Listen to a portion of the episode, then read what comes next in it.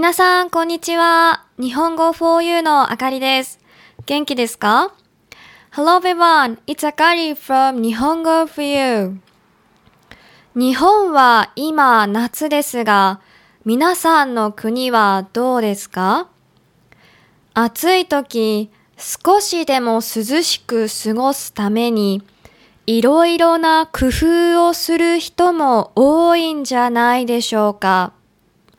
日本ではかき氷を食べたり、風鈴を飾ったり、たくさんの方法がありますが、その中でもユニークなのは階段を聞くことだと思います。階段というのは幽霊や妖怪などが出てくる怖い話のことです。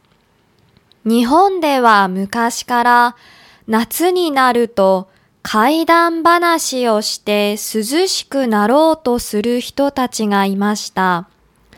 涼しくなるというより寒気がするの方が近いと思いますが、それでも少しは効果があるんでしょうね。さて、今日は日本の幽霊についてのお話。日本には妖怪や幽霊がいると言われていて、江戸時代から明治時代にかけてたくさんの幽霊画が描かれました。そこに共通しているのは足がないこと。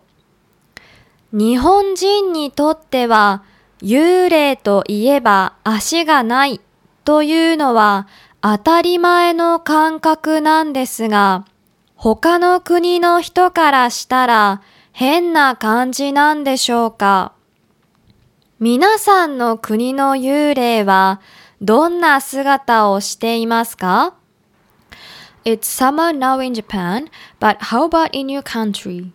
When it's hot, many of you may try various schemes to stay as cool as possible.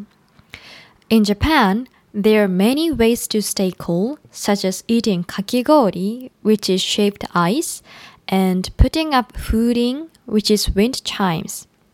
However, I think one of the most unique ways is to listen to kaidan. Kaidan are scary stories in which ghosts and monsters make an appearance. In other words, kaidan are ghost stories. In Japan, since many years ago, when it becomes summer, some people have been trying to cool down by telling ghost stories. I think it's more likely to give you the creeps than to cool you down, but it may have some effect.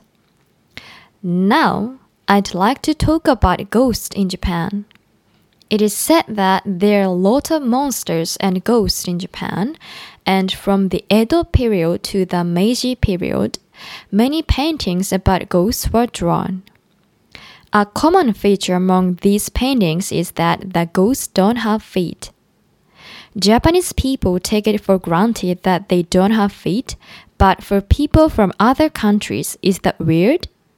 What do ghosts look like in your country?